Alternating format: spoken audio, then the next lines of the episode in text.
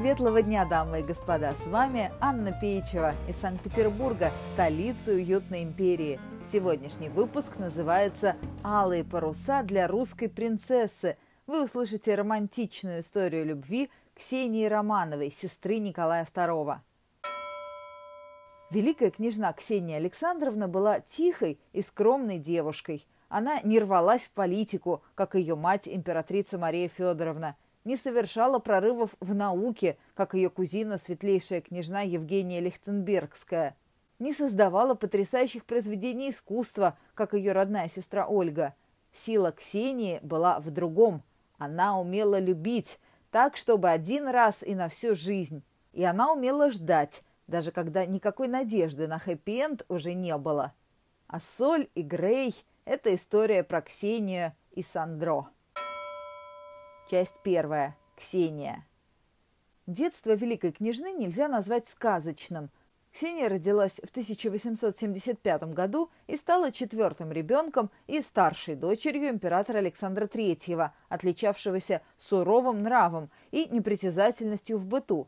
Сам государь ходил по дворцу в простой солдатской форме и детей своих поместил в полувоенные, весьма аскетичные условия – Ксения спала на жесткой кровати с плоской подушкой и тонким матрасом. Никаких мягких кресел, только деревянные стулья с прямой спинкой для хорошей осанки. Холодная ванна с утра, овсяная каша на завтрак.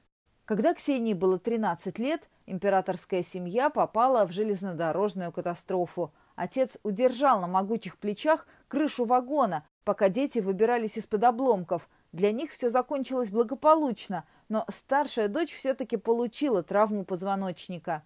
Жизнь Ксении стала совсем безрадостной. За глаза ее называли «горбатенькой», балы для нее закончились, толком не начавшись. Отец очень любил и жалел дочь, но по понятным причинам не мог уделять ей много времени. Словом, все вокруг для Ксении было серо и уныло, пока она не встретила Сандро. Часть вторая. Сандро.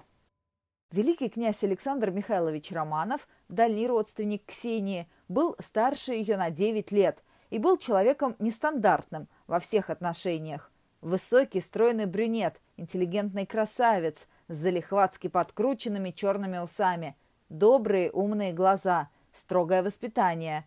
Самая большая в мире коллекция книг по морским вопросам, 20 тысяч томов на разных языках – страсть к науке, инженерному делу, дерзким изобретениям. Именно Сандро привел авиацию в Россию.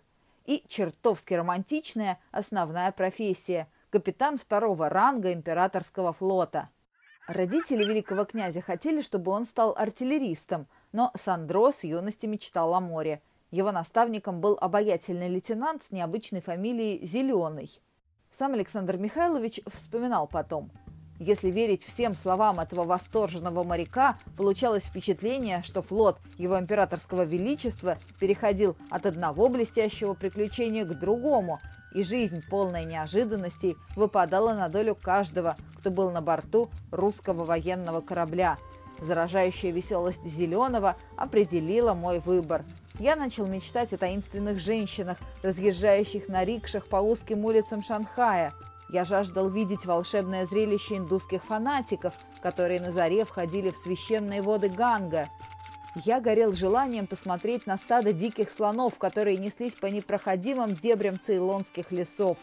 Я окончательно решил сделаться моряком. Часть третья. Первая любовь. Сандров всегда был очень дружен со своим ровесником Никки, будущим императором Николаем II, и, конечно, много времени проводил и с его сестрами, в том числе маленькой Ксенией. Поначалу он не воспринимал барышню всерьез, слишком юна, да и не до нее ему было. Он весь погрузился в полную приключений морскую жизнь. Лишь иногда, глядя по ночам на созвездие Южного Креста и вдыхая аромат тропических лесов, он доставал из кармана открытку с надписью «Лучшие пожелания и скорое возвращение. Твой моряк Ксения». Великой княжне тогда было 11 лет. Следующие восемь лет Ксения терпеливо ждала возвращения Сандро. Она никому не признавалась в своих чувствах. Только однажды поделилась с братом Никки, который тоже скучал по другу детства. Тем временем Сандро побывал в Рио-де-Жанейро, Кейптауне, Сингапуре, Нью-Йорке, Лондоне. Он видел индусских йогов и шанхайских танцовщиц. Он катался на цейлонских слонах и старых бразильских фуникулерах.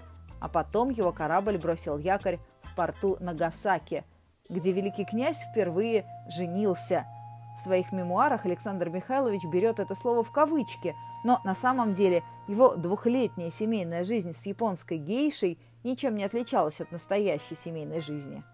«У меня завелся свой собственный дом, правда, очень скромный по размерам и убранству», – вспоминал Сандро.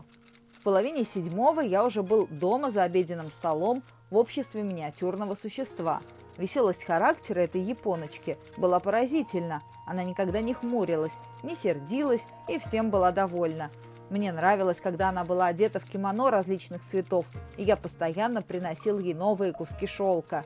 Я поощрял ее любовь принимать моих друзей и не уставал любоваться, с каким серьезным достоинством эта кукла разыгрывала роль гостеприимной хозяйки. Звучит немного надменно, не так ли? Часть четвертая. Свадьба с Ксенией. Ксении исполнилось 19 лет, когда возмужавший загорелый Сандро вернулся из кругосветного плавания, и он был очарован ее дивными глазами, изяществом, добротой и скромностью.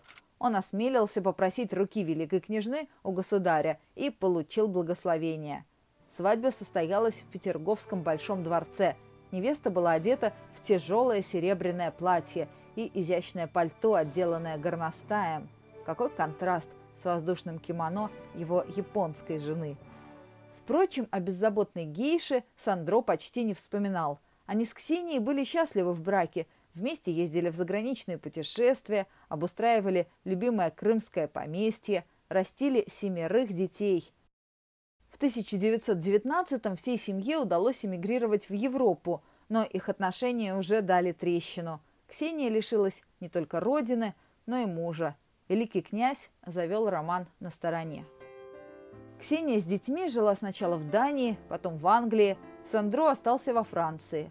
Они не виделись и не общались, но она по-прежнему любила его и завещала похоронить себя рядом с мужем на Рокбрёнском кладбище в Ницце. Так закончились эти долгих 40 лет разлуки Ксении и Сандро. Вместо послесловия. Разумеется, Александр Грин знал историю любви великой княжны. Он был ее современником. Поэтому вполне вероятно, что, сочиняя самую романтичную повесть XX века, писатель вдохновлялся биографией Ксении Александровны Романовой. Друзья, подписывайтесь на подкаст, чтобы не пропустить новые выпуски ироничной истории России. Каждую пятницу что-нибудь неожиданное из нашего общего прошлого. Присоединяйтесь к «Уютной империи» ВКонтакте и на Яндекс.Дзене.